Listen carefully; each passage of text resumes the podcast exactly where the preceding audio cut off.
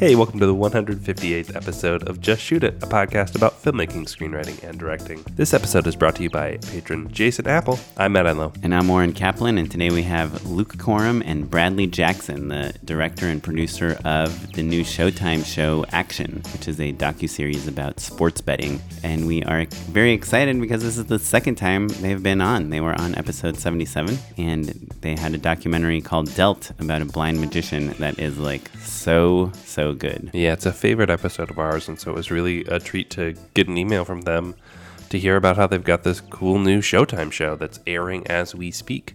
The finale will be airing this Sunday if you're just listening this week, but they're all available on the app on Showtime right now. Yeah, so it's a really good conversation about how you go from a feature doc, which is really something that you make for yourself, to a docu series, which is really something where you're catering to a network and a brand and all these other people that you have to make happy. And I mean, they're both just like really fun to talk to. Yeah, so I such, think such great guys. you'll really. get a lot out of this episode. Yeah, so before we hop into that conversation with them, Oren, Yes, what have you been working on lately? a lot actually, and this time it's for real. I always say a lot, but. uh But Usually, lying. it's not that I'm lying. It's it's usually like I'm shooting one thing and I'm writing another thing and I'm pitching another thing and I'm meeting with another person. But this time it's actually You're shooting nonstop. Yeah, you're on a heater. Yeah. How many Yeah. spots have you shot in the last month and a half? four, which Yeah. doesn't sound like that much, but I don't know. It, it Four different clients, four different production teams, four different PPMs, and you know the whole shebang. Actually, one of them I haven't shot yet. I was supposed to shoot on Friday, but we just pushed it to Monday because of rain. Your crew, who's doing a lot of other commercials too, it's hard to get them to move like three days later. and Yeah. the permits and all the equipment and yeah, it's uh How it's much do you think it costs to move the day? Like you must have eaten some costs. Yeah, probably like 15, 10, 15 grand, I imagine. Like the whole thing. Yeah, pretty rough. Yeah. Redoing permits, redoing posting, like redoing, you know, we're Mm-hmm. filming in a in like a residential neighborhood and we have to have permission from every single house around us to block their driveways because even though we're only filming these two specific houses, all the houses behind us are going to be very inconvenienced by our presence there. We have cops shutting down the streets and casting and auditions. Like some of the actors we cast might not be available, so we have to like get our casting director on for another day and reshop. And eh, I don't know. That's a whole thing. Yeah. Um, Sounds like a real pain in the butt. yeah. But so one thing I've been thinking about a lot lately is this idea that when you're working on a commercial, and I'm sure it happens on TV and film too a lot, you're not supposed to post photos from set on social media.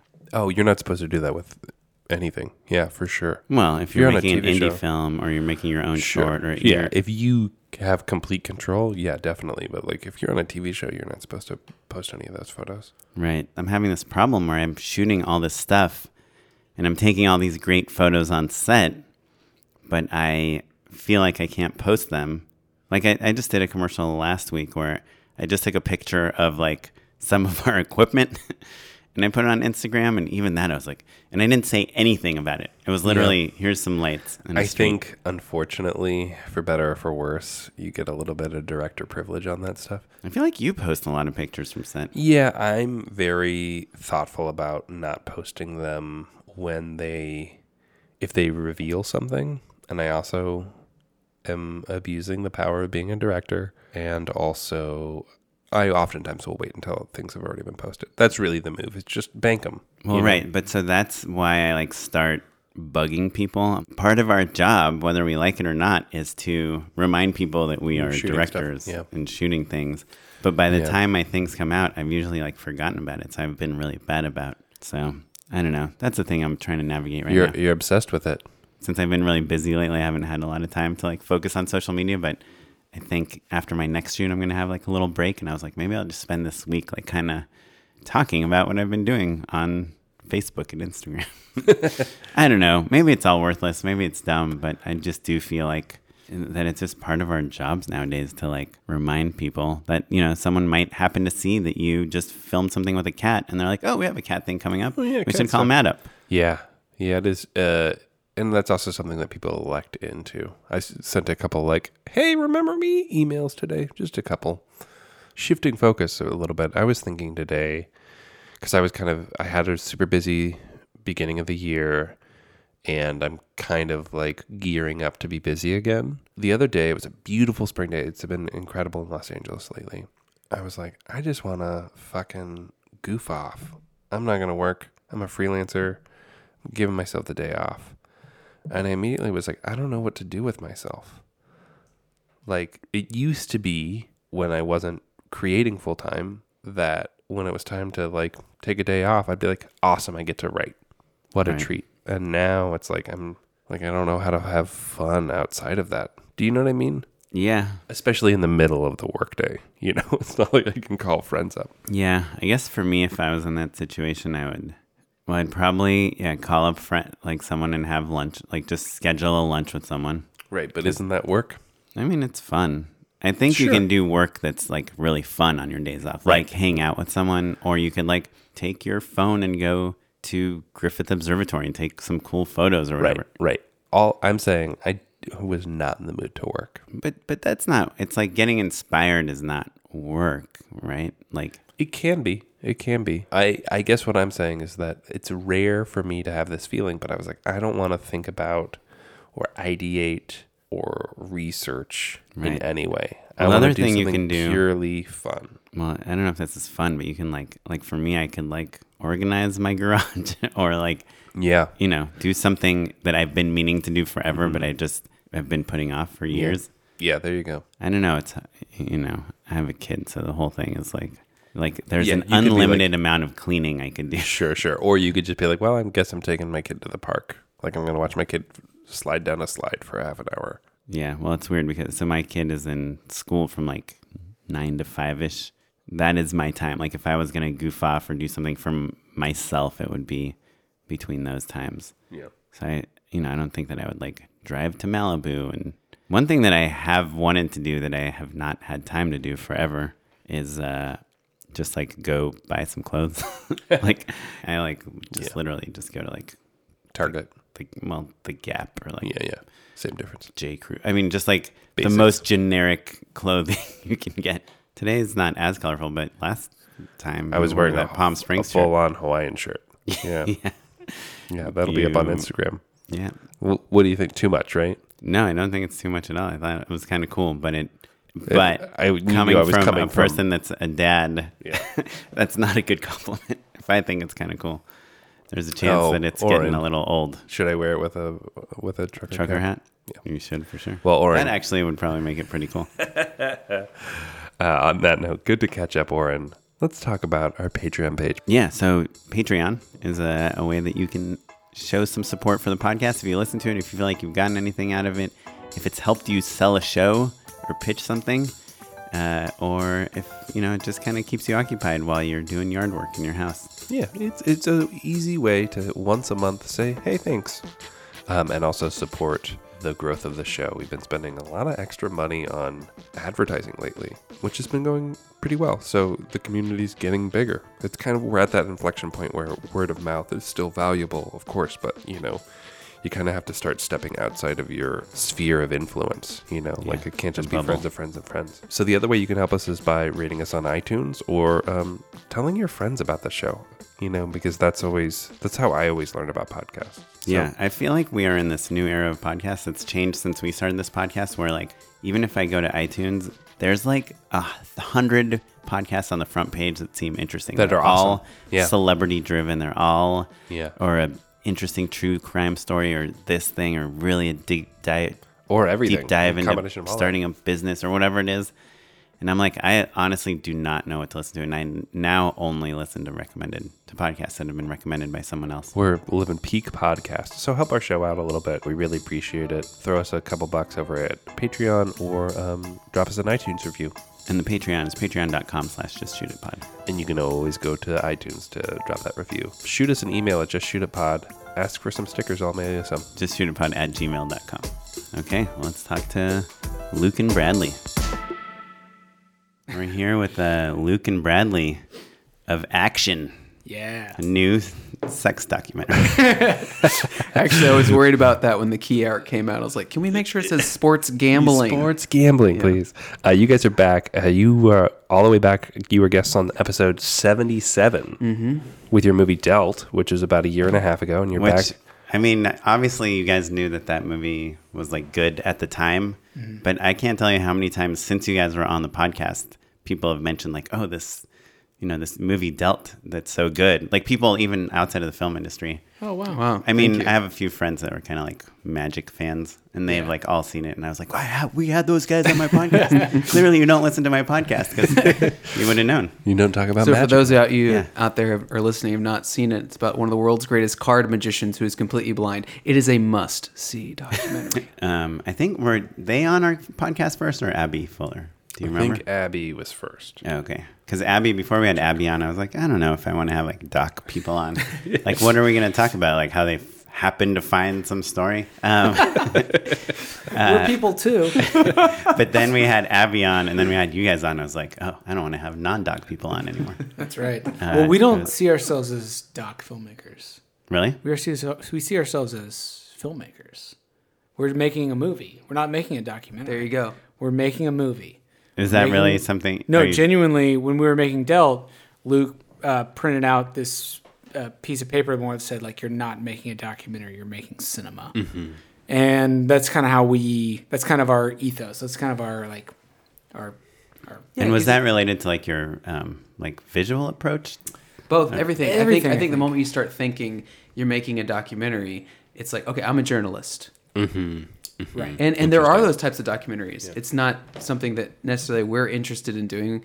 Action has a little more journalism to it actually mm-hmm. than than Dealt did. But um you want to think about the conflict and the character arcs and like what's that next turn mm-hmm. and visually approach too because the moment you just think of it as a documentary i think but today people are more accepting of what documentary means but Sure. 10 years ago you would just see it more as something like oh it's a journalistic piece not Right. cinema Well, yeah, it's something that. Sorry to bring Abby Fuller up so many times, but she directs Chef's Episode Table. number 34. I just Oh, checked. cool. Oh wow. and uh, she talked about how she had told us about an episode she directed about a chef that had grown up as a gang member, like in some involved like with the mob or something, and how she, when she filmed her episode about him, she wanted to like kind of evoke like like those shots you saw in The Godfather and like these Scorsese films, and like kind of mm, like shoot it eh, visually, tell the story from like that kind of mob type of angle, and it seemed.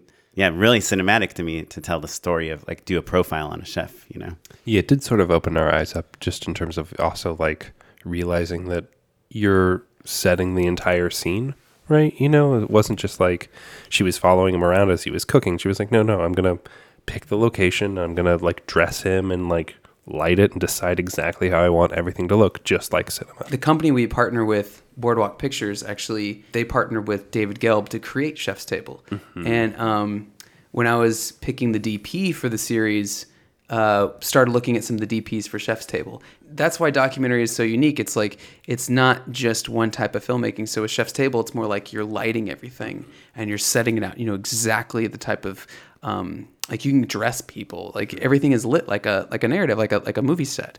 Um, and that's how it's done. With action and with other docs that we've done um, it's more like fly in the wall approach but you go in it with the mindset of like we actually scout the locations ahead of time but mm-hmm. we don't have control where that person's going to walk or what they're going to do but at least we know where we're going and we know what kind of lenses to choose and we know like the atmosphere we're getting in. Can we afford to just use primes? Can we do a zoom? So like we can do those choices but it's not like a movie where we're lighting it. Mm-hmm. So i think with docs it's, it's it, it- there's a big range There's a there. spectrum. Yeah, sure. But would you ever say to like when you're not doing a talking head interview, when you're doing when you're catching like more of the fly on the wall approach, would you ever tell your subjects like, "Hey, can you guys have that conversation over here, like under that light or in this hallway or whatever?" yes. Yeah. Like kind of push, like kind of corral them into like a place that where you can actually shoot them. when appropriate i think you have to read the scene mm-hmm. if there's something that's happening spontaneous it doesn't matter what it looks like Right, just kind of hands off, let You it just happen. let it go. They've forgotten you're there, basically. yes you're- you you can't it, it, you cannot recreate a moment Well, what if what if uh like their lav mic falls down and there is a moment? Because you sound let it go is pretty important. you let it right? go sometimes it depends on the moment you just have to know like um, what's like can i get it interfere or not that's just a feel thing Mm-hmm. and sometimes to be completely honest i'll be like Um, so can y'all talk about it again? Sure. Yeah. Right. And I'll just prompt him with a question and Yeah. then just back off. I loved how you brought this up. Talk. Give me that one more time. Yeah. So we should probably back up for a second and tell people what action is. This is a four part uh, documentary series about the world of sports betting told through the eyes of characters who live it. Uh, sports betting is something that in the United States just became legal about a year ago. Um, similar to marijuana, the Supreme Court said it's up to the states to decide. For years and years, it's only been in Nevada, and it's a $500 billion illegal industry that is now becoming legal. Um, and to be honest, I knew very little about sports betting, as did Bradley going into this. But uh, we find characters fascinating, and this world has incredibly fascinating characters. So we compared it to The Big Short, where you're going to this world that's kind of complicated, um, but where you can bring and ease people into it and keep them engaged through the eyes of the characters that are immersed in that world, which is a very unpredictable and roller coaster type of world. So I, I want to get into the characters in a second, but uh, I think that I think that's kind of interesting. Neither of you guys were into sports betting at all. So h- how did this project come to be then? So how it came to be was I was talking with Boardwalk. They had seen Dealt, the doc we were just talking about that we just made. And Boardwalk is a production company. Boardwalk's production company. They've known for doing Last Chance U, Chef's Table, doing premium doc series. They watched Dealt and they said, "This is fantastic." They brought me in their office. How did they see Dealt? Did you send it to them? Um, actually, uh, yeah, this is uh, Russell Groves, who was another producer on Dealt. He was friends, Also a producer on Action. also producer on Action. He knew someone at, at Boardwalk. Oh, we're done. said, "Hey, you need to bring Luke in. You need to watch this this doc Dealt." They watched it and like, "Okay, bring Luke in." So they they came in and I just they sat me down. and They said, "We love this. Um, this is what we do. We find filmmakers we want to make something with, and we want to make something with you." That's how the meeting went. It wasn't like the general water bottle sit on the couch thing. Like literally, I walked out going, "Oh, that was one of the best meetings I've had." um, Yeah. and uh, I came back to Bradley and I was like, because I was staying at their house, I was sleeping on a couch, and I was like, that was a great freaking meeting. was that in LA?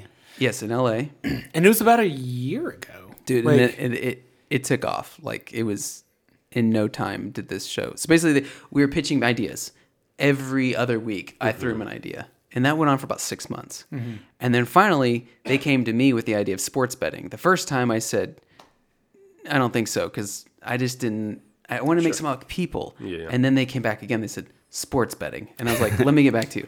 And then I was like, whoa. If you wake up every wake up every day and you don't know if you're going to make or lose money, there's a lot of conflict in your life, Yeah, tell me about it. Right? yeah, right. Well, So, and if your financial windfall right? is based on somebody you don't know who's in their 20s shooting a ball and Mm-hmm. it going into a hoop, that's like that's ins- that's an insane way to live, in my opinion. yeah, So we just started researching it, and I was like, and I kicked some stuff to Bradley, and he thought it was interesting too. And I started putting together a pitch packet with Boardwalk, but then I started doing research and found out that like the Supreme Court had a ruling coming up where it might change the law. And I knew from pitching, I'd only been out one time pitching before to networks. The one, two things they ask: why you? Why now? sure. This Yeah. was the why now. right. Yeah, And as soon as the ruling hit, I called up my contact at Boardwalk and I was like, dude, check it out. And he Yeah, was like, yeah. okay, now. And within two weeks, we had a pitch deck put together. And um, this is where relationships come to be. We Dealt premiered at South by, Mm-hmm. and the head of documentary films was at South by and wanted For to- Showtime. for Showtime, sorry, for Showtime, wanted to buy Dealt. In the end, we sold it to IFC, but that guy, he and I stayed in contact for like a year. And he, we went to dinner, drinks, and he was like, Took him to the Magic Castle. took him to the Magic Castle, Sure, really sure. wined and dined the Yeah, thing. yeah. So the guy said, "Bring me something when you got something good at Showtime." So I told Boardwalk, "This is the guy," and I knew that Showtime with sports, they have a huge sports audience, Mm-hmm. right. And, And, can I ask, what is like you know the Showtime guy? You you were pitching all these ideas to Boardwalk. Why not just pitch those ideas straight because to you Showtime? don't do that to an executive. You don't just email an executive with ideas you have on a whim, especially when you're not like a known commodity. Right now, having done something with that network, I'd feel more comfortable saying I have Mm-hmm. the next idea But you felt better about partnering with a company that has a track record for sure. to take it out. For sure. I mean, that's, Is Boardwalk part of the answer to why you? yes, Big. That's a great, great question. Yes, absolutely. Because a, a, a network looks at you, and and they were more familiar with me actually in Boardwalk. They knew Boardwalk, but they were friends with me. Or at least Mm-hmm. this guy in the room was. But they know what Boardwalk does. Sure. They can So- look at that list and be like, "Oh, okay, we so get they're it. like, yes, premium they can, documentary." They can look at you and go, oh, you're you're a good director. How do we know you can execute on a series? Oh, you're partnering with a company that's done series. Mm-hmm. Okay. But also, isn't I, I feel like there's this thing in Hollywood where it's like, I think you're a good director, but I would like somebody else to vouch for you as well. That's what agents are too, right? Right, yeah. Right, right. And so when Boardwalk's like, yeah, we made Chef's Table, we made Last Chance U, we made all these amazing shows, and we think that you know Luke and Bradley should make another show Hundred percent. with us. Then that makes the Showtime guy be like, "See, I told you so," right? Yeah. I mean, we we pitched it to him and we had a green light within a week. Yeah. Which is an insane like turnaround. So I think the other thing to point out in this story is that these are relationships that are, you know, a year and a half old, right? Like South by, well, it was probably two years ago, basically, right? Yeah, Yeah. 2017. Yeah. yeah. So it's easy to hear some Hollywood fancy guy be like, "Yeah, uh, hit me back when you got something good," right? You know, that's an easy. Yeah. You, a, a different person would think of that as being blown off and just never follow up ever again, right? And it, or, you know, uh, Boardwalk sits you down and you send them ideas for six months and they say no. They send you one that you don't like. You say no, and then they send you that again that again it would be easy to be like all right this isn't going to happen right so it's that perseverance that is part of what made this thing a runaway success I always tell people it's like it. I think this industry is, it's there's so many talented people, but it's how hard you're willing to work, and then who you know, and where you cultivate those relationships. I I didn't go back to the guy at Showtime with five different ideas. Mm-hmm, mm-hmm. This was I think I went to him with one other prior to this one. Mm-hmm.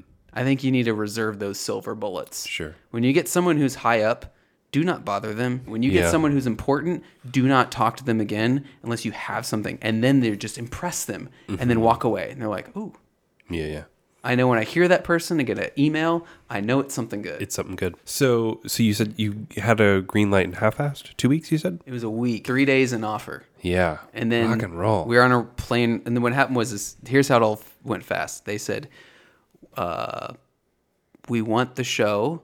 And then I went to Boardwalk and um, we thought we had a year, like a normal series. And then they said, Showtime called us back and was like, so we won it shortly after the Super Bowl, which would give us about six and a half months. Because the general concept of the idea of the show was that we were going to follow all these gamblers, uh, the sports bettors, but we're going to follow them through the course of the NFL season, right? And so I think Showtime originally, they kind of thought in the back of their mind, like, we've done the research. When you do shows about sports and you do it about a specific sport, you can't go longer than a couple months when that season ends. So football ends early February. Our original Thank deadline. you for letting me know that's Yeah. helpful Uh, you know what football is, right? barely barely Throw a ball, somebody catches it. barely Yeah. yeah People get concussions. yeah, That's sure. all I know too. exactly Um, but yeah, our, the original deadline was kind of June, like right June, July, I guess is what they're saying. And then uh, they realized, oh wait, that's way too long after football season. Mm-hmm. So they said, how about late February, early March? And in the back of our mind, we were thinking, yeah we did Dealt. This movie was 85 minutes long, and it took us four years, more or less. now you want Wait, us really? to You were filming with him for four years? Well, three and a half. three and a half. Yeah. yeah, yeah. Remember, like you guys kind of you thought you would be done, and then you were like, "Wait, we need to keep going." In the I feel previous like- doc we did was four years. Dealt was three years. Four years. So we're coming off of th- seven years making two Two movies. things. Two Yeah, yeah. 85 and you're minute basically movies. asking us to make four Right. in Yeah, six months. Uh, hopefully, I'm not jumping into this too fast, but I guess is part of the way you approach that is saying instead of following one person, we're going to follow like no, five in people. the original pitch, it was a chorus. That was the pitch. I mean, the pitch was a chorus of people throughout the course of the NFL season, tracking the new legalization. You're going to go through the highs and lows. Mm-hmm. Um, you're going to see people betting, losing, winning. You're going to see how uh, gambling affects people's lives. Mm-hmm. And then, like The Big Short, we're going to explain to people what the hell betting is because Right. they told us, by the way, soon after we sold the show, we're going to give you the slot right before our biggest show on network, Billions. So we want this to be for everybody, not sports people. Right, Which right. we were happy to hear because only it a good time slot, we didn't want this to be about just sports. Right. We wanted it to be for because we weren't even into sports betting. Right. I mean, I didn't really say that in the room, but like, sure, sure, but you know like, I mean? yeah, yeah, it's Yeah. you want it to be appealing to Well, a you want it to larger be like audience. a human Yeah. drama, like like wanted, like the Big Short. I think the Big Short was our, our go to. It's like Yeah, yeah. look at what this movie did. Yeah, yeah. That's why that movie took so long to get made. Probably. Sure. It's because like who wants to make some other financial crash? Like who's gonna watch that? Yeah, right. But if Gosling's in it, I Yeah. would watch it. And we didn't have Anyway. Gosling and Pitt and all them. So. Right. Well, Gosling was interested, but uh, the negotiations got a lot. yeah, sure, sure, sure. Yeah. You guys walked away. It's we'll, talk about that. Something that Luke hasn't mentioned yet, which I think is uh, again another insane part of this process, was uh, the pitch. None of the characters were signed on the dotted line. Like we, uh, the- all- of all the people that you mentioned in the pitch, correct me if I'm wrong. Only one character ended up making it into the actual show. Correct. And we didn't know any of these characters. Right. Yeah, we had nobody attached, no locations. So when they told us you have six months, You're starting from scratch. I mean, we Right. that wasn't even like that's including pre-production. Mm-hmm. Wait, what do you mean you had no locations? Like, do you usually? We didn't know a cas- no, casinos don't allow you to go put your freaking camera in there. Yeah. Right, I was. This is an industry that. that's taboo that no one knows about. No one lets you in. I mean, have you been in a casino? How many cameras they have on the ceiling? Sure, They're yeah. so freaking protected. And every casino is owned by a corporation that's owned by a corporation, Yeah. pretty much. So it's like the red tape. Is, There's not like a mom and pop casino to No. go to. Yeah. There's Well, one. Yeah. We found Uh, and one. We found one, and we filmed in it a lot. North Coast? Is South it? Point. South South Point. Point. Okay. So, Shout out to South Point, amazing place. Kind of gross, but amazing nonetheless. If you want to smell like disinfectant and cigarette smoke, spend ten days at the South Point. To be fair, that's true for Las Vegas, the city. Fair enough. Fair enough. I thought it was interesting, at least in the series, you say that like people on the East Coast are like really into gambling Mm-hmm. eh, relative to people on the West Coast.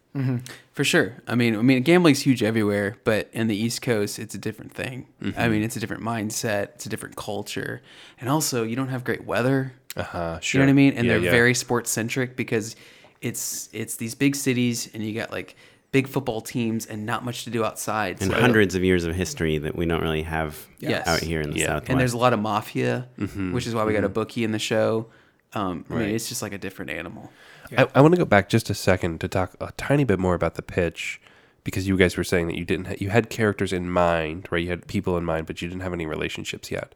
When you're going in to present a documentary series, are you outlining, "Hey, this is Kelly from Vegas and, you know, Vegas Dave and these are the types of people that we're looking for even if we don't have them yet?" Yeah, we had a we had a pitch deck that outlined the characters. Um, How many characters? But do you have? real world characters, not archetypes. correct. Gotcha. Um, but uh, we also kept it kind of vague. And this is something Bradley and I were talking about recently. Is um, he was looking back at the pitch deck and he was like, when you look at the pitch deck, it's really not that specific.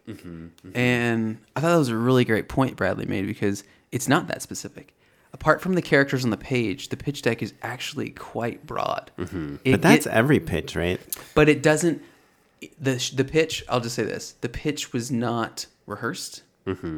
Um, I went over it one time prior to going in the room. Once, it was basically, here's the idea. Luke's going to tell you about it. I talked for like twelve minutes, Wow. and then we walked out of the room. And by the end of the pitch, the guy said, "This is probably exactly what we want." and it was, it was, and it, we, but but I also And it was little- just the two of you. I was not in on the pitch. It was Luke and And uh, the two guys from Boardwalk. Yeah. And somebody from WME, I think. Yeah. Right. Uh, but t- t- to be fair, I'm gonna I'm gonna butter Luke's bread a little bit. Uh, as you can tell over the microphone, Luke is very very good. He's he's a very good pitcher. Uh, he's very good. He's a very good interview. So he's a great doc filmmaker. But I think Luke presents uh, things just very matter of factly.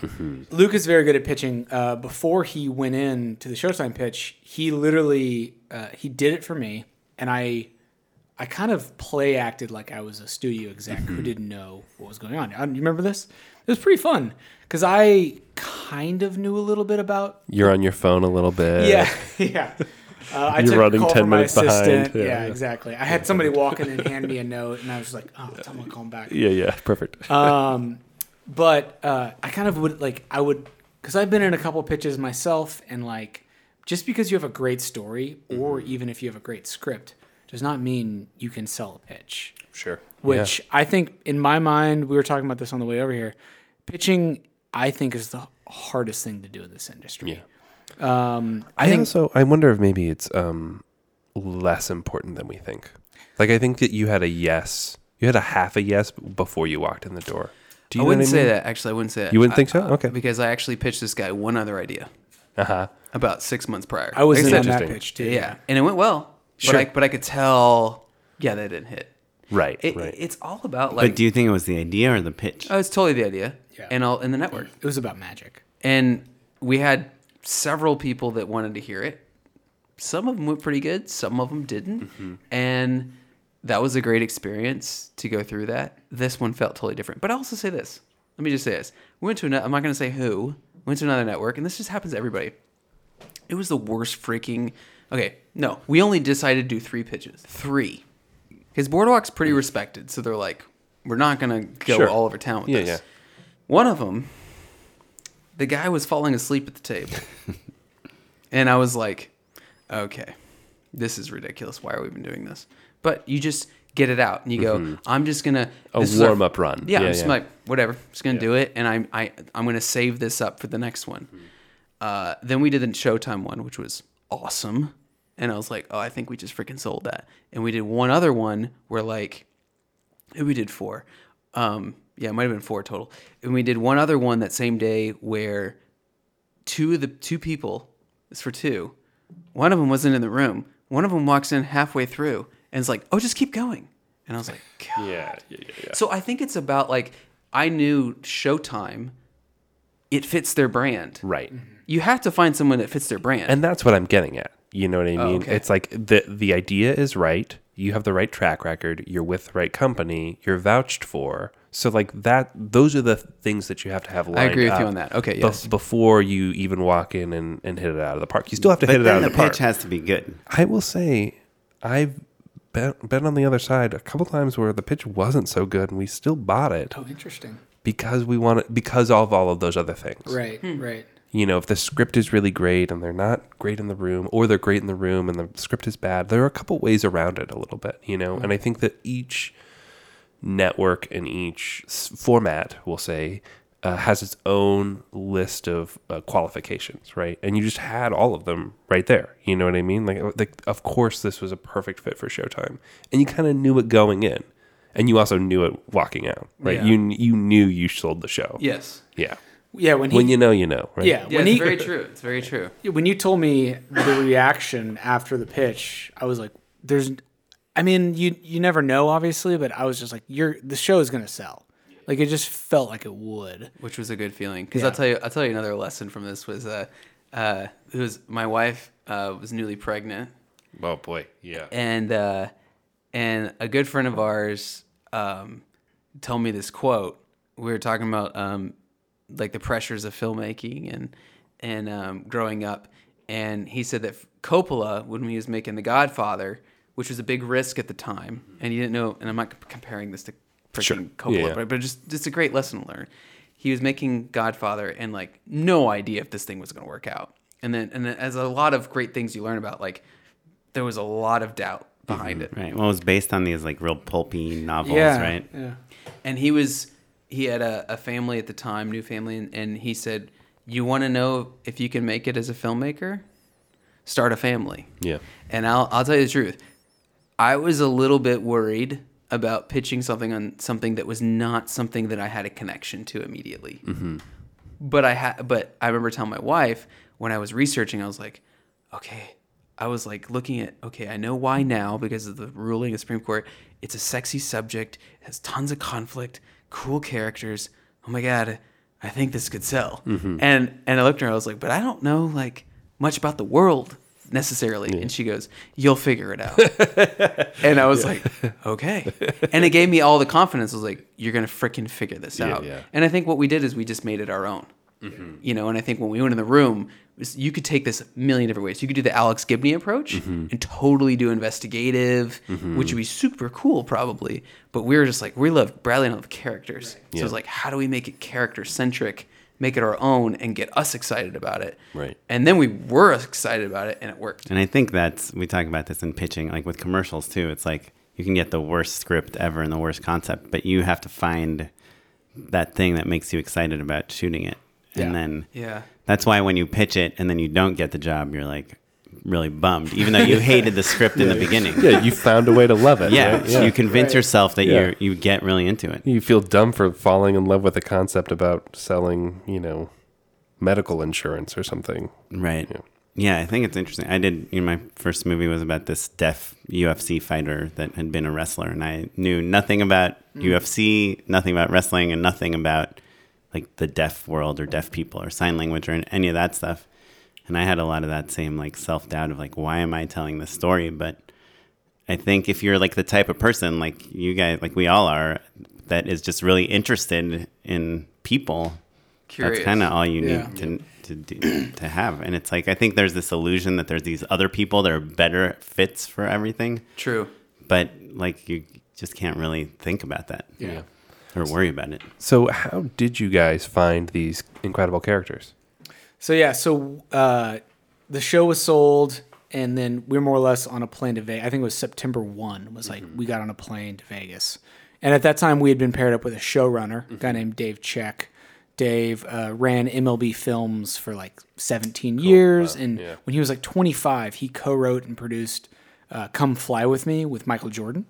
uh and so he was kind of a legend in the sports world, uh, sports film and entertainment world, and He's making a show right now with Soderbergh on Starz. yeah, so- he- I mean, Wait, and Boardwalk found him for you, or Yeah, Boardwalk Showtime came to me and was like, "Hey, we need it. The network wants a showrunner," which was new to me. I thought they Mm-hmm. were trying to like, you know, you're not good enough. But they're like, no, Luke, like, it's just kind of required. Yeah, like, you have to have a showrunner that's approved. It's just part of the deal. It's like, Sure. okay, and talk to this guy on the phone. I was like, oh, he's gonna be amazing. he, Yeah, yeah. and he is yeah he's he, great. He's salted. There's a wonderful guy. and it was definitely like I mean like Luke and I we have a, we have a lot of experience, but we've never made a four hour documentary in six months. Sure. Um, with like network deliverables and notes and rushes and kind of all, there's a whole other beast to it when you're not, Right. You know, self-employed essentially. Yeah. Exactly. Well said. Yes. And that idea that you talked about earlier of like there's a brand that Showtime. Like this show is going to lead into billions and needs to appeal Right. to those mm-hmm. same people. And Yeah. Yeah. in a way that with Dealt, you probably just made it for yourself. Exactly. Yep. And yeah, and Dealt was just one character. And we knew going into Dealt, this guy's already fascinating. He's a blind card magician who's a black belt in karate. like that's amazing. Yeah.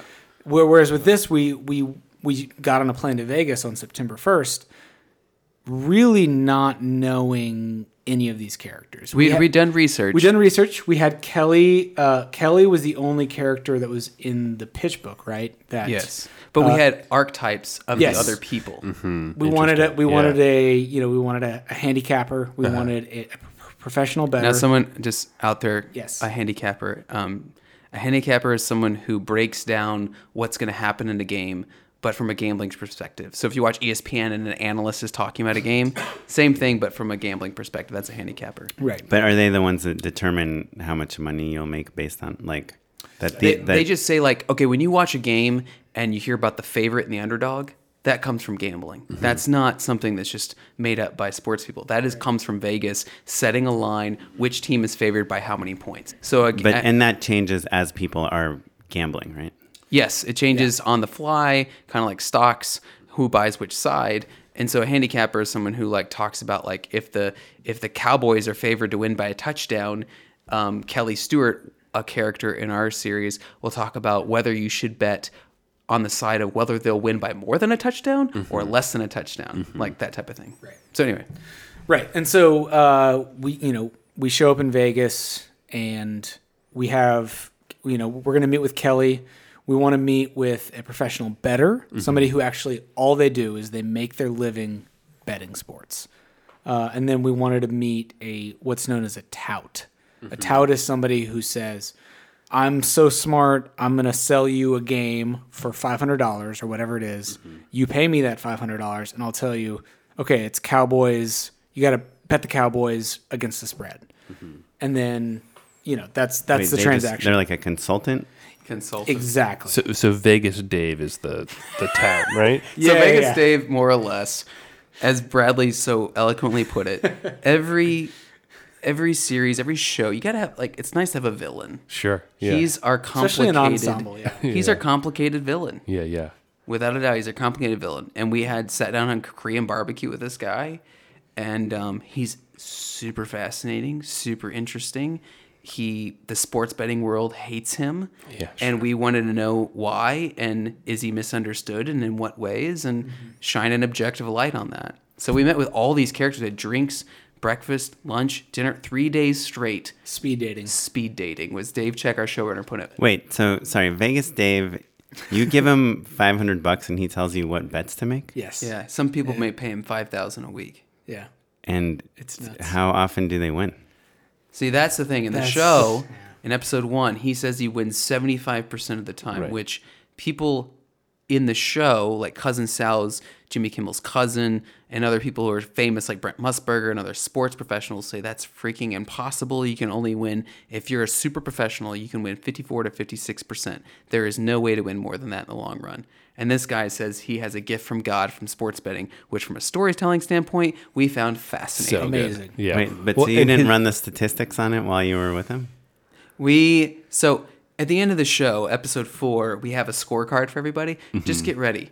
You should watch episode three and four because it just goes on a dark carnival ride. Oh, no. And in Yeah. episode four, it goes darker and darker with Dave. Because I, I'll admit, I've only watched the first episode, Mm-hmm. and everything seems pretty tame and happy. Like no one's lost their home or like. Well, the you end of the what I first mean? episode, I mean, you definitely foreshadow. Yeah, Well, you, you know it's coming. So we you know we their decided to lives make- are gonna go. Each Topsy-turvy. each episode, we want to make a theme. One is about the excitement. Mm-hmm. There's so much money to be made from sports gambling and Yeah, all this. yeah. It's Two is- legal now, yeah. It's legal. It's exciting. Two is about hold up. Uh, people become addicted. People's lives can be ruined. With Cities have been ruined. Atlantic City. Atlantic City has been ruined by gambling, honestly. and do people always win? You find out about Vegas Dave that has he always been a winner? You meet his parents who Sure. have bailed him out of hundreds of thousands of dollars of debt. Oh, And and I just don't want to ruin anything else. Four, Yeah, you get yeah. into his legal troubles. yeah. What So- can you? Are you allowed to tell us the theme of episode four?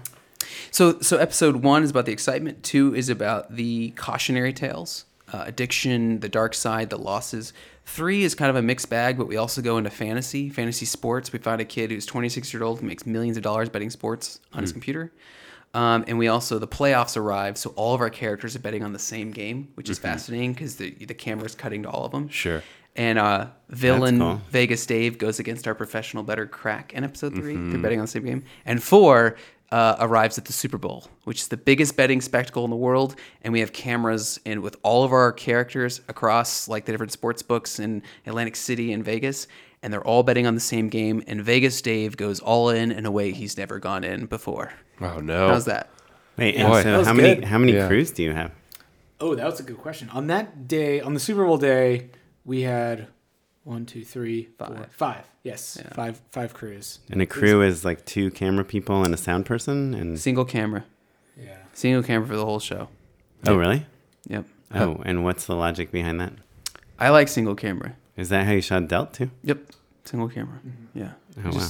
There's never another camera in your shot, so there you go. Yeah. was- It's, Always uh, get on the eye line. I was actually curious about um, watching. I, I watched it last night, the first episode. Like, in your mind, Luke, what makes like a good establishing shot? Like, how do you figure out? Because you know, I watched like there was a shot like where we cut to the casino and there's like a guy cleaning the the ru- you know the carpets. There's also, sorry, there's also a great shot um, where you're at the casino, your home casino, uh, that I South Point. South Point, thank you, where they do like a guy drives by on a golf cart and like wipes the title. I was like, oh, that's fun. Like those those are the ways you get to kind of like like make a. You Uh, just made my day. oh, good. I'm so happy. but you ruined it's like- Luke's day. no, no, no, no. Luke, Luke loves that too. yeah, yeah. No, it, it's so good. Oh, that's how you kind of jazz up uh, a documentary. You know what I mean? It's those little flourishes. well, so one, the network on their first watch of episode one was like, so I love where you've taken us. You've taken us to the parts of Vegas that no one sees. Sure. Yeah. I mean, it is the parts no one sees. but you need to take us there after we've seen the part that everybody has seen, Oh, interesting. Sure. which I thought was interesting. There was like all this flash of Vegas that actually wasn't in the first um, cut. People are like, "Oh, I've been to Vegas. I don't recognize." They're this." like, let's Yeah. see the sexy women and the f- lights, and mm-hmm. you know, we just went to the degenerate Yeah. eight miles off the strip. You've Yeah, never. you're making where a the TV hell show. am I? Yeah, Right, right. It's a bunch of eighty-year-olds talking about the Vig or whatever. Exactly. Right, It's yeah. exciting and interesting and weird. So I'll say this: the DP Gabe is amazing. He did uh, Last Chance U, He's DP of that, and I remember watching that show. And there's something about when you do verite, you have to have a sense of, um, you have to be sensitive to the nuances of people. And to find the quirkiness and to find the little details that no one sees and shoot something in a way that no one sees, but you don't have much time to do it he does that. And so I had always been behind the camera a lot for the stuff I've done and behind the computer for the edit room. And I knew with this, I was going to touch neither. So I was like, I got to find a DP that like I just know is going to just knock it out of the park. And practically, are you on a wireless monitor? Do you have a headset? Like, I how are have, you a, I communicating? have a monitor Yeah. and um I'm just speaking to my IFB Yeah, yeah. and and we But can you're get- next to him. um, a distance away. Yeah. And um, you know, the first it only took about five or six days until we were in the groove together. Um, he has great Mm-hmm. He's instinct. doing the thing before you were about to a call lot of it. Yeah, yeah. yeah. He would just like know to get that shot or get that spot. And then it was to a point where it was like I felt comfortable to be like, okay, get wide now. Okay, in a minute. After you get this shot, hold it two, three seconds, get this tight of this. But I wouldn't micromanage. Mm-hmm. But there was some times where I'd be like, I know exactly what I want. I don't want to make sure I want to make sure it's not missed. Right, right. And he appreciated that. And otherwise just you gotta know when to let someone loose. Like Gabe loves B roll. He just gets off on it. Mm-hmm. Yeah, yeah. And so like these establishing shots you're talking about, like I watched Last Chance U, and for those of you who've not seen it, watch it. He made rural parts of um, Alabama. Mississippi. Was it Mississippi? Yeah, yeah. Look incredible, yeah. and just like ooh, that's that's unique the way you shot that. Uh, I I never saw it that way before, and so I would just turn them loose. I'd be like, every time we go to a new location, I'd make sure there was built in an hour of Gabe B-roll time. Oh, nice. just Gabe getting his rocks off and just be like Gabe B roll time. Yeah, yeah. And I would watch what he's doing, but like I knew he was just he was just getting it, you know. And he would see things in the scene. He'd see someone like qu- really quirky. Like as it goes on, it gets even better. Like people like watching the people were filming, and he'd capture their reactions. And I'm like, Mm-hmm. we would laugh, and I'd be like, this is great. Yeah, there's so uh, Luke mentioned that he uh, his wife is was pregnant. She's since had the baby, um, but there was Congratulations. Yeah, congrats, Luke. Little Levi. I met him last week. He's very cute. Um, but there was one uh, when his wife was more or less in the window, the three or four week window. where- Right. Luke was just like un- very understandable. Was like, I'm I'm not traveling for this shoot during that time.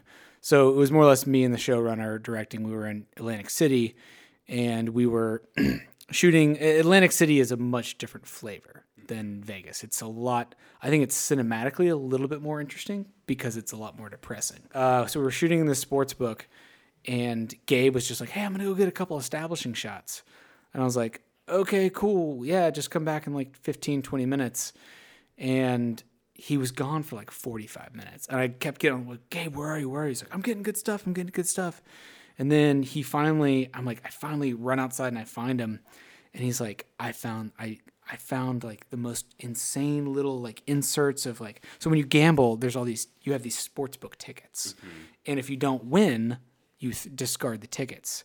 He found this like obscure alleyway behind uh, the sports book, and he saw this old guy picking Picking Mm, up the tickets, sure. You see that in episode Yeah, one, yeah, right? yeah. Yeah, and and when he showed me, he's just like, "Watch this." I was just like, "Oh my gosh, dude!" Right, because those are the shots that you Yes. need to build emotional beats, Yes. right? But they're not obvious. It's not No. like, you know, like, well, I'm gonna go be sad now. now and- yeah, Right, but that's the thing about the establishing shots too. I just Yeah. saw a friend of uh, ours just made a pilot uh, with like a good budget and stuff, and I watched it and I was like, I think everything's good here, but I never get a sense of like where they are. We're just like inside Mm-hmm. buildings, and it's like that's what I felt like action did so well. Is it like introduces you to someone weird, but then just kind of you know, and then you see them in action, and then you kind of like get to breathe for a second, or like there's like the shot of like the girls taking a selfie in front of like the welcome to Vegas sign or something. Yes, which is like I love that. So such an yeah. it's so simple but so nice because it's like a shot about how people think they're supposed to like love How they Las feel Vegas. about Vegas. Yeah. Yeah. See, that's that's that's Gabe. I wasn't even around for that day. I mean, the, the truth is, something I learned a lot from making the show is that you don't have time to tell people what to do all the time Sure. in a show Yeah, like yeah. this. Especially when you've got five crews on a big day, right? Yeah, right? I You mean that was insane. I didn't even meet the other four DPs. Sure, yeah. I spoke to them on the phone for an hour Yeah, yeah. and sent them episodes, and it, and just watch episode four. when you get to episode four. Just imagine those are, and it turned out freaking fantastic. Yeah. But like, uh, the big lesson was e- even with editors was just like you can't be everywhere. Mm-hmm. You're not doing everything. Your your job is directing. Bradley, you're producing. This is your job, right? Like you need to find people, tell them what to do, Mm-hmm. empower them, give them direction, and walk away. Right. And when you find the right people, just magic happens, especially Mm-hmm. when they latch on to the subject matter. Like, oh, like Gabe didn't even care about sports or anything, but he just loved the people and the atmosphere, and he just gets those big eyes. You know, Gabe's got it. Yeah. Walk away. I feel like Gabe's gonna get a lot of jobs after this Yeah, interview. I hope so. Not He that he probably already has a lot of jobs. well, you know what's funny? I, I, I DP was huge. Like I was a little nervous. Like I'm not gonna touch the camera. This is Sure. Oh yeah. Oh right. Because you were shooting beforehand. yeah, Right? totally. Like Yeah. Verite, Verite Yeah, yeah. is so difficult. Wait, and you're never like, I'll just bring a second camera just in case well, I, something I, I, see. I purposefully we shot with the Amira, and um, I didn't like even know a how to zoom use lens? it. Uh, a zoom, but a lot of primes. But I didn't know how to use the Amira. Mm-hmm. I purposefully was like, I'm because it was it was like we could do the C300, but like no, we're gonna use a camera. I can't even touch because I won't know how to even use it. Yeah. And I love that. I love the challenge of like hired someone who's very talented, and now Mm-hmm. you're using an instrument that you can't possibly touch. Just, trust the person. sure. Right. It's just like we, we edited on the Avid. Right. And uh, uh, Dealt, Dealt was edited on uh, Premiere, right? Yeah, yeah. And and so it was like I can't edit anyways, Yeah, but yeah. like Luke Luke can edit, but the Avid is just like it's a different. Oh, I When the be editor so goes scared. to pee, you can't like sit down and like Yeah, I noodle couldn't for a do second. anything. Yeah. I, I I didn't touch an edit stroke, which is incredible. and Like, it, it didn't make you feel it made me like feel you amazing. like oh really? You didn't feel like you there No, must see- be something that you haven't See, like with Dealt, I remember when I was telling Russell and Bradley, um, we're making Dealt, and we had enough money to hire an editor. And I was like talking about this guy that um, we'd gotten a suggestion about in LA. His name's Derek Boonstra, and he's super talented. And and they were like, "Luke, are you gonna be able to do it?" Because like they knew me, I'm a perfectionist, and I like to like Sure. get in there. But I was thrilled to find someone who I could tell from watching his work. It's like he, he's better than me. I can't do I can't do what this guy can do, and it was liberating. He was in L.A. I was in Austin, mm-hmm. so I, that gave me the courage to go. Wait, this is on action or on That's Dealt? on Dealt. So it gave me the courage going into action to know now you're going to hire six editors. Mm-hmm. You won't touch anything. Okay, you did that with Dealt. Just find a camera guy who freaking takes it by the balls, Right. who who you've watched his stuff and gone, damn, that guy gets it, mm-hmm. and just let him go. Yeah. Wait, Yeah. six editors for four episodes? Six editors and three Three story, story producers. Ooh, and what do the story producers do? So just imagine this: we were delivering a rough cut of episode one, three and a half months after filming, mm-hmm. Right. Yeah. and, we had not been in no the character, edit. no characters. and we had not been in the edit room for more than two weeks, Yeah. like actually physically, Yeah. before we were delivering that first cut to network. It's so funny because, like, in narrative, the narrative world, that doesn't seem daunting at all. yeah, because right? you have a script. yeah, yeah, yeah. But in the doc, it's like, yeah. I mean, I guess Our script I'm, was- what I'm getting is that it's really stressful. yeah, our script was two cork boards Mm-hmm. that had uh, note cards. Right. And oh, interesting. Yeah. Um, I'll pull it up. it ended up being I ended up falling in love with it because like our um, the EP one of the EPs of the show uh, Andrew Freed um, like was like in one of our early meetings was like we're gonna you know you're gonna fall in love with the Can you cork share that board with us? yeah we'll send you that we'll send you that Awesome. picture Check, that'll be in the show notes, everyone. So you yeah can check it out. you know I study structure I'm a I, I I've I alternate pretty much between screenwriting and and doc filmmaking and so I know structure I know all the things and but we didn't really we kind of did that with delta a little bit but not over 4 mm-hmm. episodes not over four hours. And after about a couple weeks i was honestly just in love with just like oh, let's get the board out. Let's get the board out. Let's move the cards. Let's like add another card. Let's get let's color code them. Oh man, I'm not I'm not that OCD at all, Mm-hmm. Yeah, yeah. but like I got really into You it. got into it. That's so It funny. was really fun. Was I'll the- also say this so, so you know how crazy the timeline is. Showtime had never done something like this, and neither had Boardwalk wow. Okay, like in our- that time, you're saying. in that time frame. And our showrunner had done week deliverables where they do a season with a team, Mm-hmm. but you knew where the where it was going. You follow the team in practice. They're gonna have a game, Right. and you turn it around. Right. Like, and they would do it on a. They'd start filming on Monday, deliver on a Sunday. It was insane. But like you knew what the story was. But we were doing you- something where you were working towards the Super Bowl, right? we so the, the the season works towards the Super Bowl, but you didn't know each episode where it's not like ending on a game. Yeah, it's not like we're betting on each football game No. until we get to the Super Bowl. right? Exactly. Yeah. And it's not Did we- you know your themes like when you pitched it? uh no. We knew that we wanted to be an episode of, to be about addiction, just because like that's Sure. We knew res- uh, journalistically, it would not be great if we made a four-hour thing about sports gambling and we didn't talk about addiction. Mm-hmm. But that's And then the black market, like we had like contextual pods, we called them historical mm-hmm. moments that we needed to include from a journalistic standpoint. Right, right. That was actually in the pitch. The pitch deck had six things in it. Yeah. We're gonna talk about this. But in terms of like how each episode ends, I did a rough pitch in the room of episode one. Mm-hmm. I actually don't remember how that ended. Sure, And yeah. it didn't end. It ended something with the bookie, I think, but I don't know. I don't know. Maybe it was rough. I don't know. Yeah, yeah. Well, and- and they must know also that like you're going to find it a little bit Sure. as it's Yeah. going, right? Like they Yeah. it's not their first rodeo when it comes to documentary. No. So. Yeah. I'm curious because this show is so much more like character and story based um, than about like the visuals. Like when you're pitching and you're, when you're making this pitch deck, like what type of pictures do you put in that type of thing, or do you not put any pictures? yeah, in? there's some pictures. Um, Like, do you talk to them about what it's going to look like, or is that not really? Nope, we did not talk about what it was going to look like. Not at all. Uh, there were there, there were visuals in there. Um, It had helped because I think Dealt was a very visual piece, Yeah. and especially in the way that uh, Luke and Jake Hamilton, the DP of Dealt, uh, filmed like the card magic. So I think Showtime, Vinny, who was a big fan of Dealt, uh, knew that the show's probably going to look good, especially if you're shooting in Vegas and you're shooting Atlantic City. That's just they're both cinematically interesting looking places. Got lots of lights. Lots yeah, of lights, And, and Vinny yeah. did know, like the, the guy at Showtime, he did know, like in the pitch room, he even said, "I know, I know, Luke, you won't have a problem with characters, Mm-hmm. but I want to know from a journalistic side, can you do this? Mm-hmm. Because like."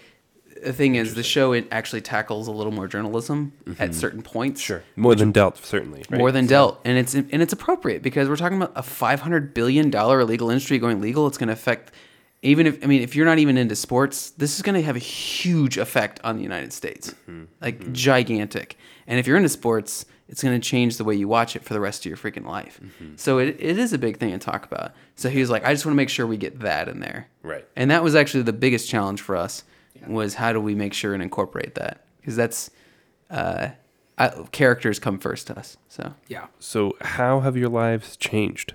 Like now you've got a Showtime show under your belt. Like, do you know what's next? Is it you know uh, what's what's the the next step for you both? Luke was still editing on the fourth episode today. Wait, are you serious? Dude, I'm not, this timeline's been insane. Yeah, That is I, And I when just, does it come out? Fourth episode comes out In a week and a half. Ten days.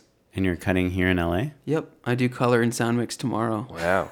So, so, So as far as our lives changed, my life has changed because I stopped working on it eight days ago. Like, so I have a lot more free time now.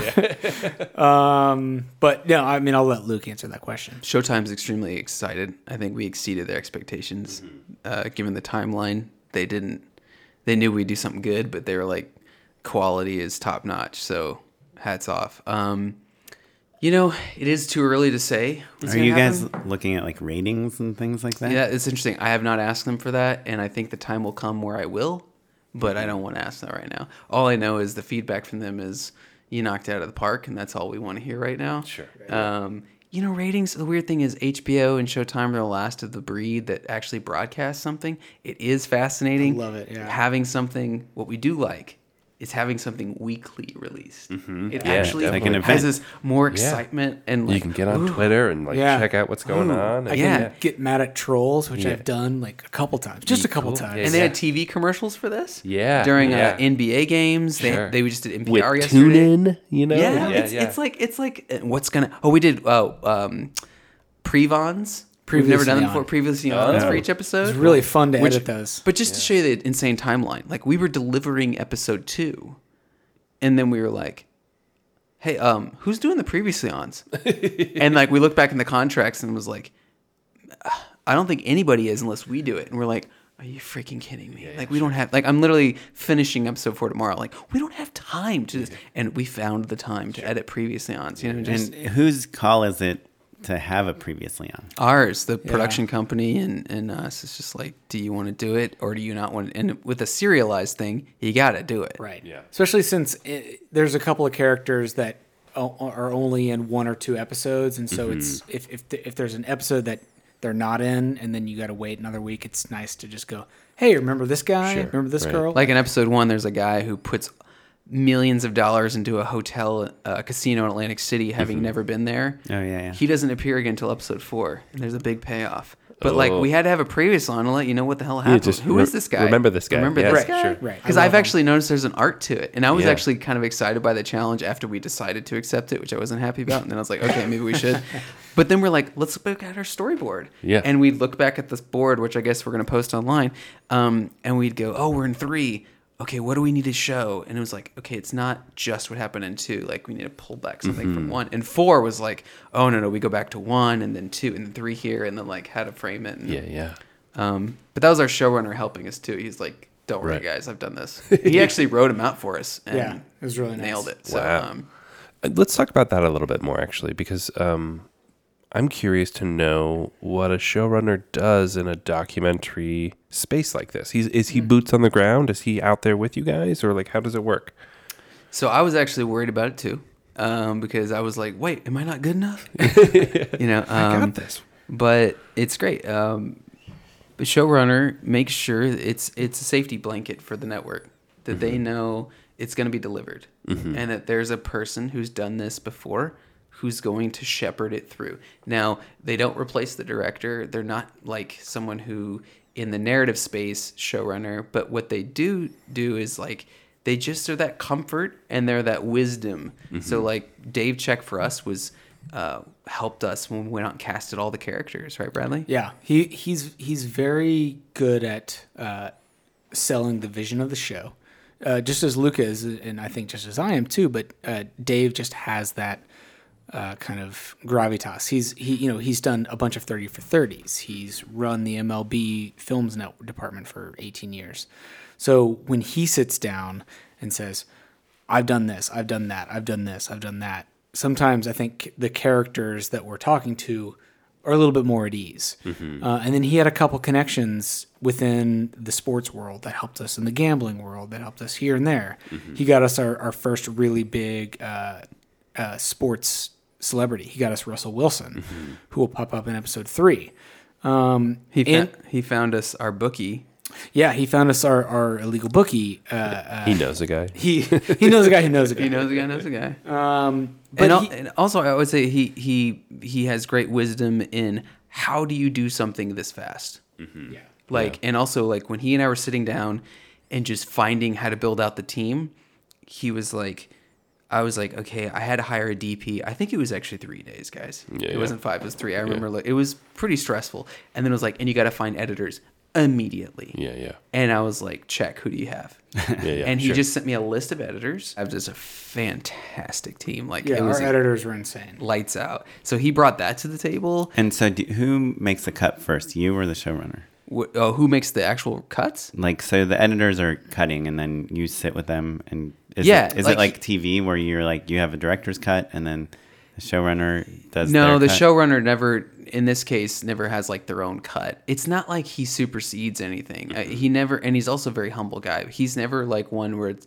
um, that it works like, well, we want to see what the showrunner says. Never like that. Yeah. He was just like, um, he would give his advice on things. He would watch Right. cuts. He had great notes. Where, whereas like in like scripted TV, there wouldn't be a like, well, we want to see what the showrunner says because they're the only person talking to the network. In the first place. Exactly. You know what I mean? Like the director's like on the, the next job already. I was on know? the phone like with the network most of the time. Yeah, yeah, fascinating. Yeah, and, and there would be times where like Luke would be in the field for five or six days, and I mm-hmm. would be running the editing room, and then I would, and then there would be a couple times where like Luke had to like stay in the editing room because we were on a tight deadline, and the, the head of the network of Showtime was going to come in the next day to watch the episode. So me and Dave, the showrunner, were in the field directing and, and making sure everything was moving forward. Right. So it's very much a division of labor type of thing. Yeah, that's well said. Total team effort, and just that in the end, the showrunner is just like in the doc world. Um, you actually have to get to a certain level, and I don't even know. Eventually, maybe I'd want to do it, but you would you get to assume both roles. Mm-hmm. That's kind of a freaking lot. I'll sure? just He's say kind that. of like a head Yeah. coach who can every now and come in and then ball and like Yeah, slam yeah. dunk it. Yeah, but you yeah. get, I mean, you get paid more if you want to do both. But like, I was actually doing some digging and found out that like I knew somebody who like finally got to do like directing. I'm okay. I was a director and executive producer. You want to direct, EP, and showrun? You're talking about like. Uh, do you ever want to have a break in your life? Sure. Like, and- Yeah. and then you get paid more, but like the stress. And I just think that this this is a team sport. Yeah. And like, I don't know if I'd ever want to even do that. Like, we would not have survived without our team. Like, if Bradley didn't do what he did, if Dave Check didn't what he did, if every single editor, story producer, assistant, like, if we didn't have all hands on deck, we wouldn't have made it. Yeah. So I'm just, in the end, I'm thankful Boardwalk was like, "N- you got to have a showrunner. Yeah, yeah. I was like, oh, in the end, it wouldn't ever turn out to be the best thing ever. Killer. Yeah. So what's uh what's next? We were just spitballing some ideas before we came here over Yeah, dinner. yeah. Um, Are you serious for new shows? yeah. I mean, no what's idea. your take on shows versus features? I mean, TV's kind of the coolest right now.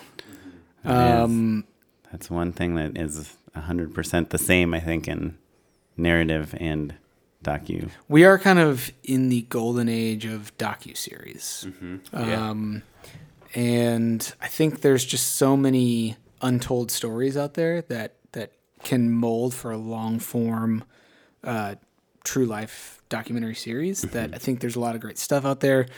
Um, Luke's very passionate about narrative. I'm very passionate about narrative as well. Um, I write a lot of screenplays as well, and so I think that, um, you know, and and we treat all of our documentaries like like they are, they would be a movie, you know. Um, so I think that's something that we're kind of batting back and forth a little bit, but uh, we are just try, trying to finish this one. Yeah. And is are you at William Morris? Is that your? No, I don't even have an agent. I just have a manager. Is it um a correct guess to say that the number of uh, documentary companies is small enough that you can kind of just get to know them without having an agent? No, Is that not right? not No. without having. I would say you need an agent or Yeah. a manager. Interesting. You need one of them. I mean, Yeah. you can't just. No, yeah. you can't You just, just go can't meet him at South and, by. no, No. no, it's not gonna happen. I mean, the cool thing is like I got this manager after doing Dealt. He got me another job, but then I ended up turning that job down for the one with Boardwalk that we made uh, action. Gotcha. But uh, now he's opened up doors for other meetings that there's no way I would have got into even with making this show. But he was able to say, I got a client and now I got the meetings. He's got a show at you gotta, have, Showtime. you Yeah. gotta have somebody. yeah. You know, it's Yeah. a team thing, you know? Yeah. Yeah. Oren and I go back and forth on that. What, what, Just in terms of like how valuable that stuff can be. Do you know what I mean? I would say that right after making, I've, I've listened to some of y'all's discussion on this actually. I'll weigh in on this Oh, if great. you don't mind. Yeah, of course. Um, after making Dealt, I was like, I wrote out like I'm very goal oriented, so I have like all these goals that I write out, and I had a serious like for the and I was also with my wife and everything like getting pregnant, so I had a bunch of goals, right? so I was like, okay, I will do this. I will have one big feature or series created this year, or I will have like four small things I'll do and one in development. Mm-hmm. And I hit the first one, which was incredible. But I was like, I also need one manager or one agent. So what happened was like after Dealt, I actually had a few people reach out to me. Mm-hmm. Okay, like email and be like, you know, you want to meet up? And then I started asking friends like.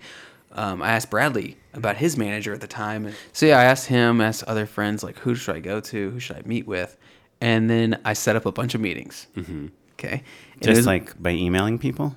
no, so some that had emailed me, and some that I knew friends of friends. So you'd be like, hey, you know, hook Yeah, me do up with You're like, Yeah, I just won yeah. South by. Could you make an introduction? Yeah, I had this film. It won an Audience Award South by. You know, sent it to him, blah, blah, blah. and I had about six or five set Okay, up. great. Yeah, yeah. So like, cool. Be my, fir- you know, see how this goes. all in LA. All in LA. And you live in Austin. I live in Austin, so I came out here, and I will say that like two of them went well. Uh-huh. And And what's the difference between a good meeting and a bad meeting for you? okay, so the difference was one of them, the guy was super green, and I could see straight through it. Uh-huh. You know, I'm a salesman. I know how to sell stuff, and I could tell he was selling me on something that I could just tell. Okay, you're yeah, yeah. you're you're trying to sell me too hard. I'm nobody right now. Come on, right? Like, let's be real. Sure. Like, I just did something at a festival, but like, that's not like Yeah, yeah. You know. I wanted that person who was like, you know, hungry Mm-hmm. but savvy, who had bigger clients than me, who saw me as someone they could build upon. Mm-hmm. Be in saw the me middle. As, You don't Yeah, want to be the I want to be middle. You don't want to be the biggest fish in that pond Yes. for sure. And I was Yeah. the big fish with this guy. It's like, not gonna work. Another one, uh, it just it just didn't work out personality wise. One of them was actually pretty good. Um, another guy, Jacob Perlin, it went well. Oh, right. yeah, on. it went- yeah, anonymous. It went well. Friend It of just- the pod. Or Oren's manager yeah. and Sam's. And he just did a lot more Evans. comedy at the Sure, time, and. I was just like, I don't know. You he know? did just sell a big fancy documentary. Well, Amazing now he's in a Jonathan. doc, and he did a magic doc. So hats off to Yeah. Perlin. Maybe he should manage me now. Um, but then I met this guy. you, you know, you should uh, write him. Uh, he's still taking Yeah, if submissions anyone wants the podcast. Jacob to be the manager, I remember he gave out us. his information. I've listened to this podcast. It's Yeah. hilarious. Um, but then I met this guy at like uh, what's that? The Soho House. Sure. Yeah. Right. Sure, sure, but the funny thing about this one was he had emailed me, and I totally forgot about it. Wait, who, I, who's your I- manager? uh, Lowell Shapiro. Okay, so he emailed me out of the blue when Dealt came out. Okay. and I, f- I just forgot about it. And then he emailed me back, and I was like, "Hey, um, just checking in if you want to meet." And I read his email, and it said, "I saw I was at a birthday party. Someone told me about your film. I went home and watched it a lot at night, and I thought to myself, this is awesome, and I think you can do a lot more than just doc features. I think there's a bright future ahead of you, type of thing." He's like, "But just hit me up." Uh, took, he, he went out of his way to hit Sure. me up. So I thought, okay. And then I met him at the Soho House. I thought, okay, he knows Wait, how so to. you email him and he's like, meet me at the Soho House. No, I emailed back. I said, I'm interested. I'm meeting with a bunch of agents and managers. You know, play it freaking cool, man. You're Yeah. like dating somebody. Like, you got to play it cool. And he's like, meet me at Soho House. So I go there. And I'm like, okay, he knows how to how to do this. He knows how to do business. So I go in, and what I loved about him the most is that he had a boutique company with a buddy of his. They started with the co-founder of UTA. I'm just giving him a huge plug right now. Sure, yeah. But um, and then they went out on their own, um, bought out that guy. Basically, if their clients don't make money, they don't make money. And I come from an entrepreneurial background, and I know that like when you work hard, like it means a lot. Every dollar means a lot. Yeah. He's not feeding off the nipple of Sure. a big agency or managerial company. Right. If I don't make him money, he's either going to cut me loose or he's going to try and find a way to make money, right? Yeah. From me. So we just did a short term thing. And I will say this although he didn't bring me Boardwalk, he did a great job Mm-hmm. Sure. negotiating that deal. Yeah, yeah, they pay for themselves that way. I did Right. not have to be a part of it. right.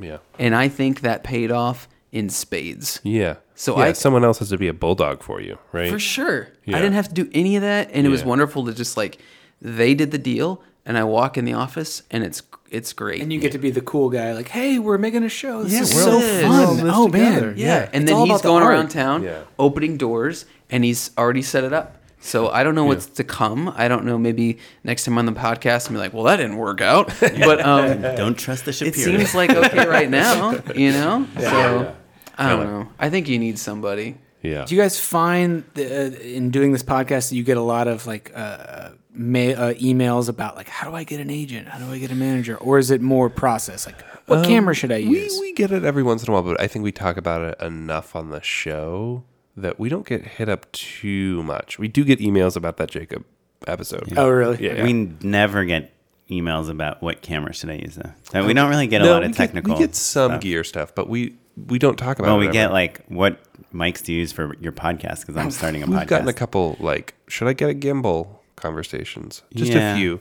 But you know, there's just so many other better uh, resources for that. Like we don't want to be in the like Gear learn, learn how to world. build Okay, a good. You know Dana Dolly out of PVC pipe. That's not our brand. You know what I mean? Like there are other awesome shows for that. you Yeah, know? it kind of started. uh, There was some questions like that in the beginning, but lately Yeah, it's yeah, more it's- just like it's- story and how did you get it done? And yeah. I mean, our number one question by far, like nine out of ten questions guess? that we get. Yeah, you're gonna guess right. Should I move to LA? Yeah. Yeah. Yeah, yeah, one hundred percent. still, Still, so should we 'Cause I remember talk to a whole, should we talk to Luke about that? yeah. All eyes are on Luke. Um, Well, I think Luke can answer that question. yeah. Should Luke move to LA? Okay, so I think um, you don't need to move to LA. I don't live in LA. I live in Austin. Um, I will say this: the best talent is here, Mm-hmm. and also New York. You need to come here. You need to Mm-hmm. get fired up and realize that. Say you're the best person in your little town. It's like going to a karaoke bar and everybody telling you you're great. Mm-hmm. Well, guess what? sure. You're a tiny tadpole. Yeah, yeah. Like, and you maybe need- you are great too. yeah, but maybe you are great, but you need to know that Yeah. there's always someone better than you. Come out to LA. Yeah. Come out to that's why I would come out is like get fired up, man. Like and look at the talent and look at the people you could work with. Look who can challenge you. Yeah, yeah. And and find and that that's what makes you even better. So maybe you are badass. Come out here though and become even more badass. Go toe to toe. I do think though that it's challenging. I learned, and I'm still learning myself in this, is that making a series with a production company out here was really difficult because I don't live here and I was on the road a lot.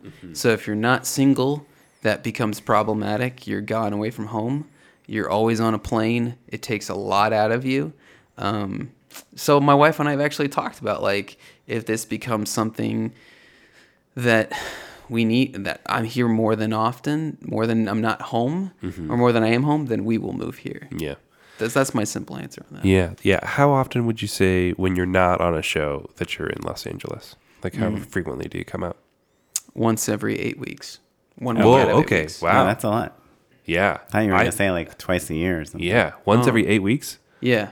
Yeah, that couch must be pretty pretty nice, Bradley. What airline do you use? Do It's you one of the best couches in the in the biz. Dude, I got he's got a blow up mattress. Um, which I'm like 36. I'm like or 30. What am I? 30. It's like, do I need to sleep on a blow up mattress? But it's cheap and it's affordable, and I get to sleep next to my best friends. Sure. Well, So- and you don't have to think about whether or not you should come out or not. You know what I mean? Like if all of a sudden it was like, well, you're staying at the W now, and like you know you're coming every eight weeks, all of a sudden that gets pretty expensive. And it does. and I made Luke sign a contract that if he stays with us, he has to hire me. So Ah, there you go. You know. perfect. And what about?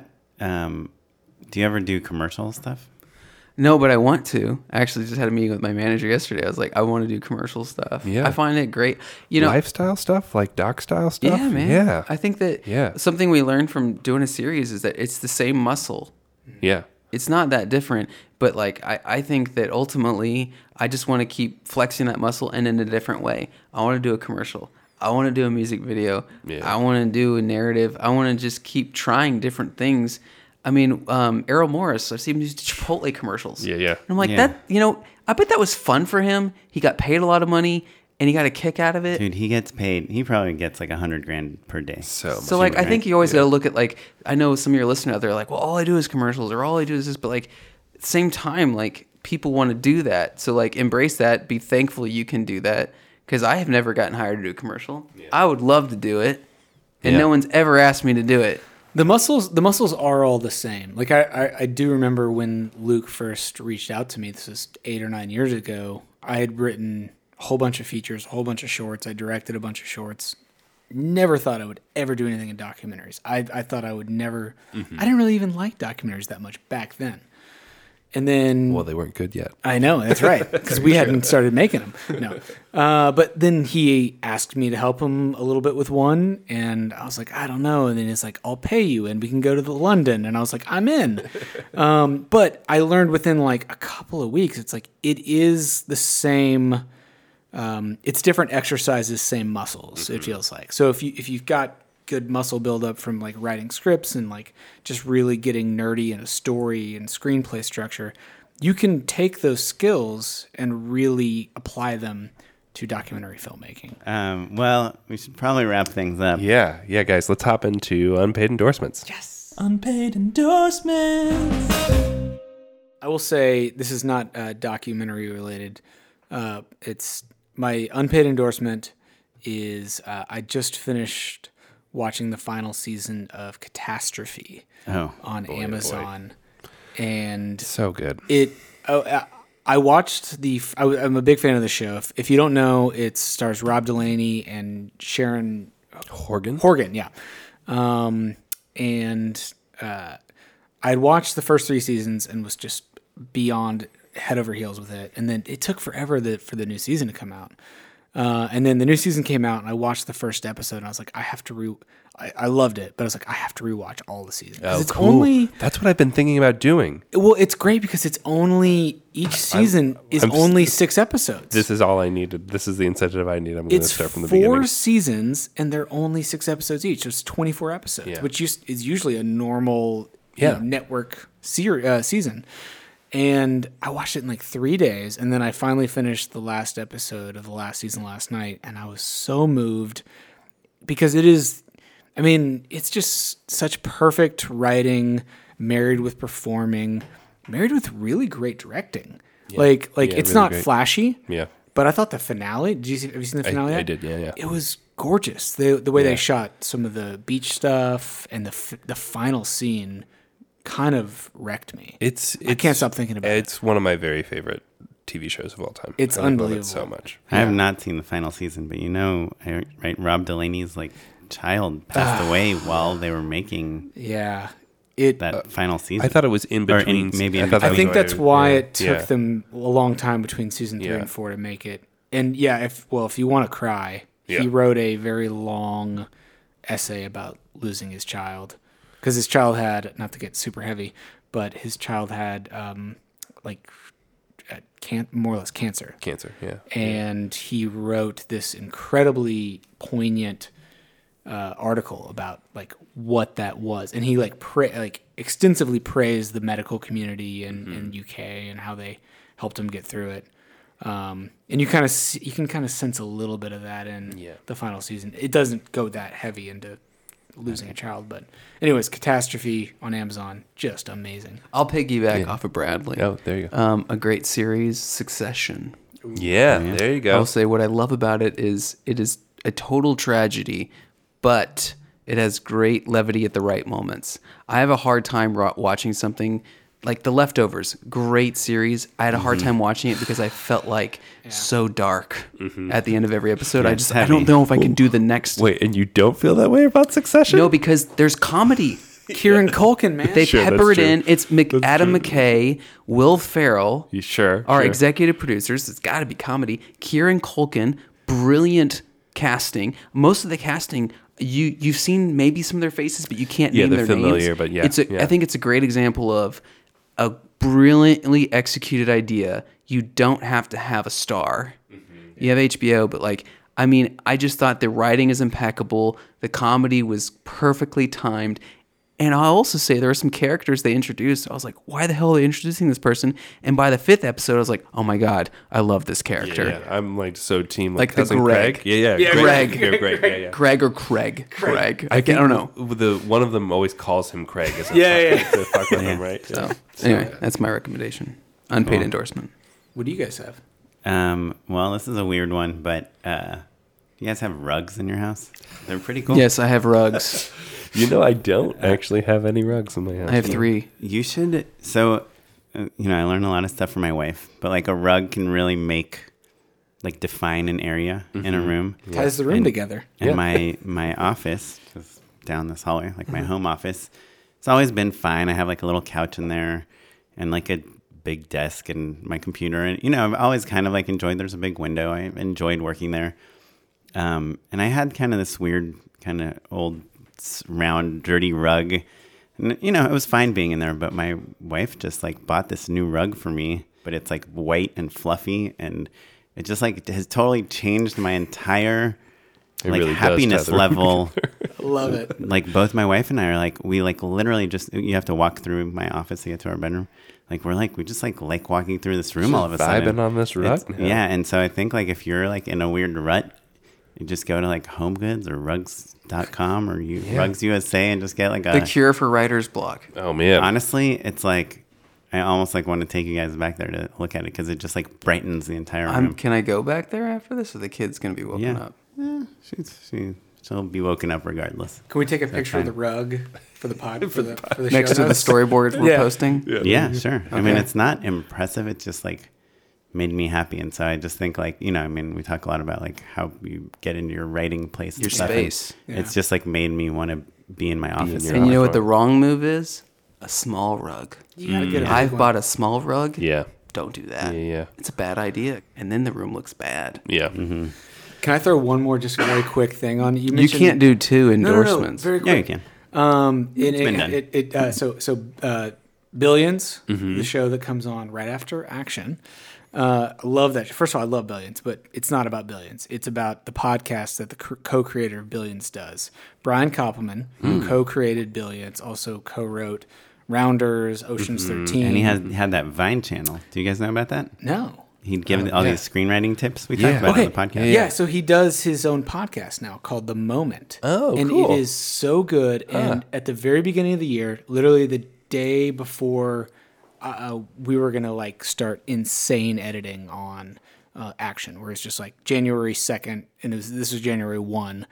He did an episode, um, or he re promoted an episode with Eric Heisserer, who wrote Arrival and it was the most motivating hour of listening to uh, two brilliant screenwriters talk about craft.